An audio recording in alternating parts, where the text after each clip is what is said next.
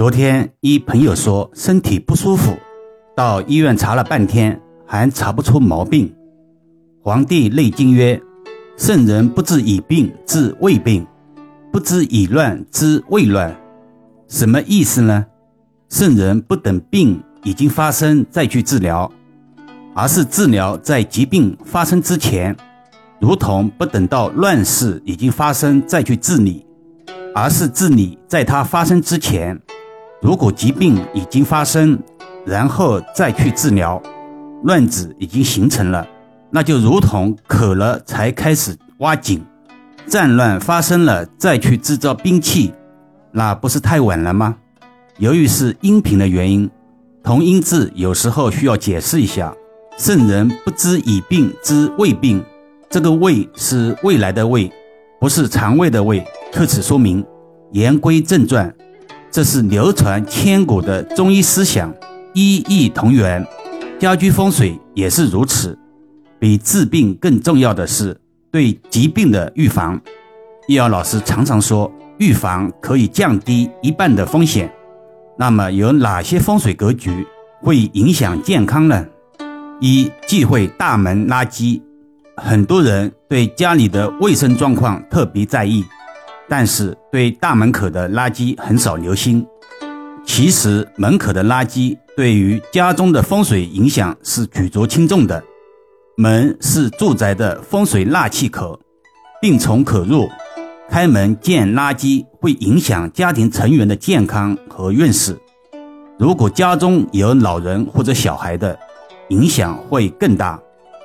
门口垃圾也是一个破财的风水布局。垃圾代表着霉运，出入皆可碰见霉运，人的运气也会受到影响。二、忌讳卫生间居中，卫生间是污秽之源，其位置不当会对家人的健康造成不利的影响。例如，卫生间位于整套住宅的中心，就是风水的大忌讳，对于居住者的各方面运势都会产生不好的影响。更与家人的健康是息息相关的。位于住宅中心的卫生间，其不良气场很容易笼罩整个住宅。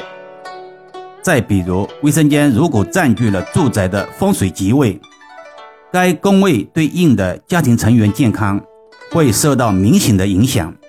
而卫生间的门正对着入户门，或者正对着床等情形，也会埋下健康的隐患。三忌讳采光缺乏，住宅阴冷潮湿，居住者很容易形成风湿等疾病。采光不好，缺乏光照的环境，难免阴盛阳衰，对居住者的心理、生理都会产生不好的影响。久而久之，隐患会更大。住宅通风不畅，对呼吸系统影响尤为明显，对情绪也会产生影响。窗户比较小的住宅，开窗通风少的房间，都对室内外空气的流通不吉利。四忌讳流通不畅。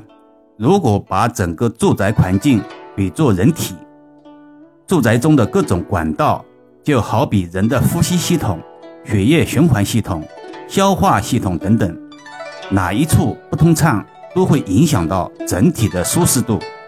如果住宅中出现了上下水管道堵塞、漏水、流通不畅等情况，在住宅风水中就会产生对居住者循环系统、呼吸系统、消化系统等方面出现问题的风水征兆。五忌讳杂乱无章，不论是烹饪食物的厨房、进餐的餐厅，还是睡眠休息的卧室、起居活动的客厅。五谷轮回的卫生间都需要干净整洁。如果不注重阳宅环境的卫生，东西乱放，杂物垃圾也不收拾，厨房里有油烟污垢，卫生间污浊不堪，这样很容易滋生细菌病菌，也给家中营造了一个不干净、不安宁的风水气场。这样是不会对人的健康运势起到好的作用的。休养生息是健康的关键，睡眠休息的好坏，直接关系到一个人的健康程度。卧室中的床安放如果有风水失误，对健康影响是很明显的。例如，床上有横梁压顶，会给主人的精神造成压力，容易做噩梦。床下堆放了太多的杂物，不仅滋生害虫病菌，也会产生杂乱无章的气场，而影响健康，严重的阻碍其他方面的运势。床头摆放电脑、电视、音箱等，会产生辐射、噪音等等。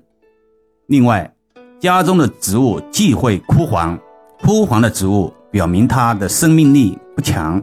这样的植物放在家中，造成了一个破败落魄的风水氛围，会影响家人的情绪，严重的会让人产生忧郁的感觉。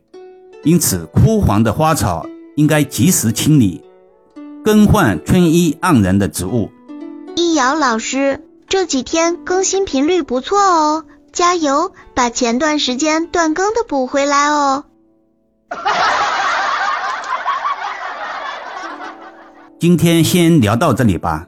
如果您有需要或者未来有需要咨询的，给易遥老师留言吧。